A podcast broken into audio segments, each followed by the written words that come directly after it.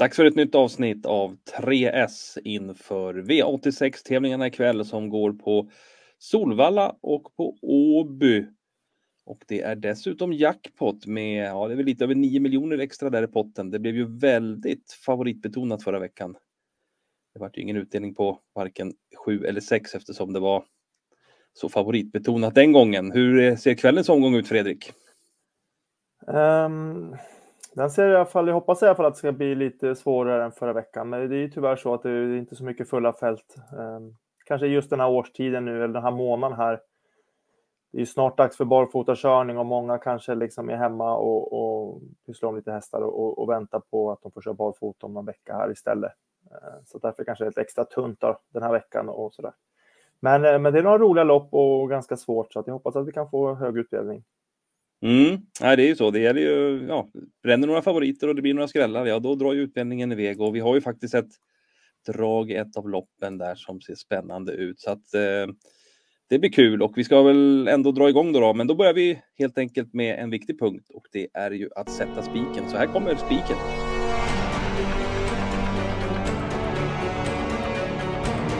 Viktig punkt säger jag att det är. Vad säger du? Uh, absolut.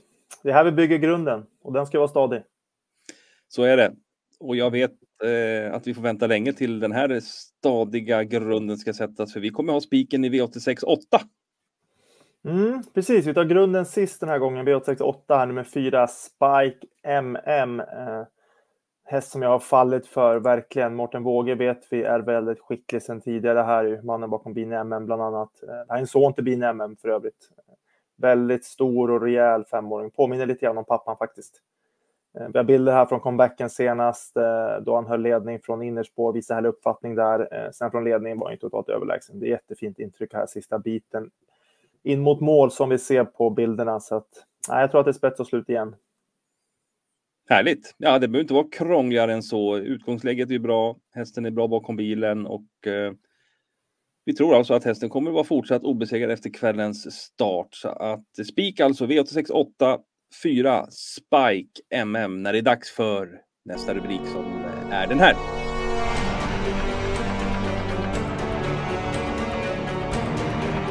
Som sagt, ett kul drag ska vi ha. Jag vet att vi går till Åbytravet. Det är V86 7 där vi ja, ser lite spännande ut det här loppet faktiskt. Vad, vad tycker du om den sjunde avdelningen, Fredrik? Men jag tycker verkligen att det är upplagt för att det ska kanske hända något oväntat här. Det är lite, jag tycker propositionen som gör att det känns eh, skrälligt om man kan säga så. Det är kort distans, bil, eh, så är det spårtrappa och så är det ganska låg klass. Eh, så att vi ser storfavoriten här, nummer två, Fabulicious, där har bara gjort sex starter, väldigt orutinerad och stänkrädd, men har ju ett bra spår såklart. Men det är för att också för att han är, eller hon är väldigt orutinerad och har, har bara gjort sex starter där, så att därför har han fått ett bra spår i den här spårtrappan. Men eh, hästarna som man står långt ut bakom vingen, 7-8, tjänar nästan dubbelt så mycket och när det är en spårtrappa och man har de spåren så brukar man ju ladda. Eh, normalt sett kanske när man har spår 7-8, 6-8 så backar man från start, men i det här fallet så har de ju de spåren för att de har tjänat mer pengar så att eh, de kommer ladda och det är kort distans så det finns ingen anledning att backa.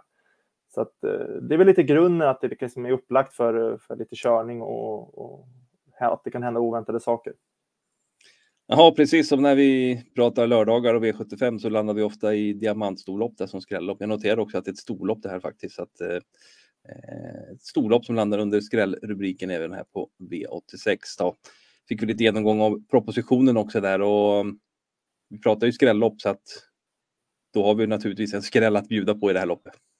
Ja, absolut. Nummer nio, Sunshine Avenue, är en häst vi gillar. Hon har varit i Sverige tidigare några gånger och varit väldigt bra faktiskt. Visat att hon är klart bra för klassen. Hon är ganska rutinerad också för det här loppet, gjort 25 starter.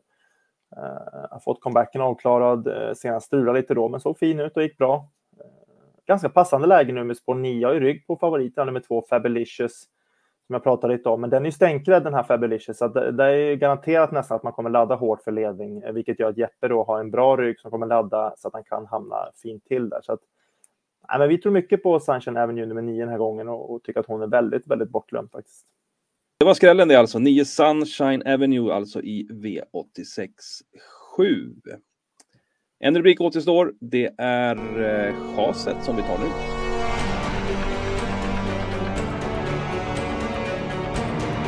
Då är vi framme vid chaset och jag frågar dig direkt där, vad har vi för chas den här veckan? Ja, men på Solvalla har vi hittat ett chas V862, eh, nummer 8, Rosemary Tile. Ehm, den här femåringen då, eller hon där, hon har ju faktiskt haft en ganska bra vinter. Eller en väldigt bra vinter, ska vi säga. Hon har vunnit både försök och final i Diamantstor bland annat.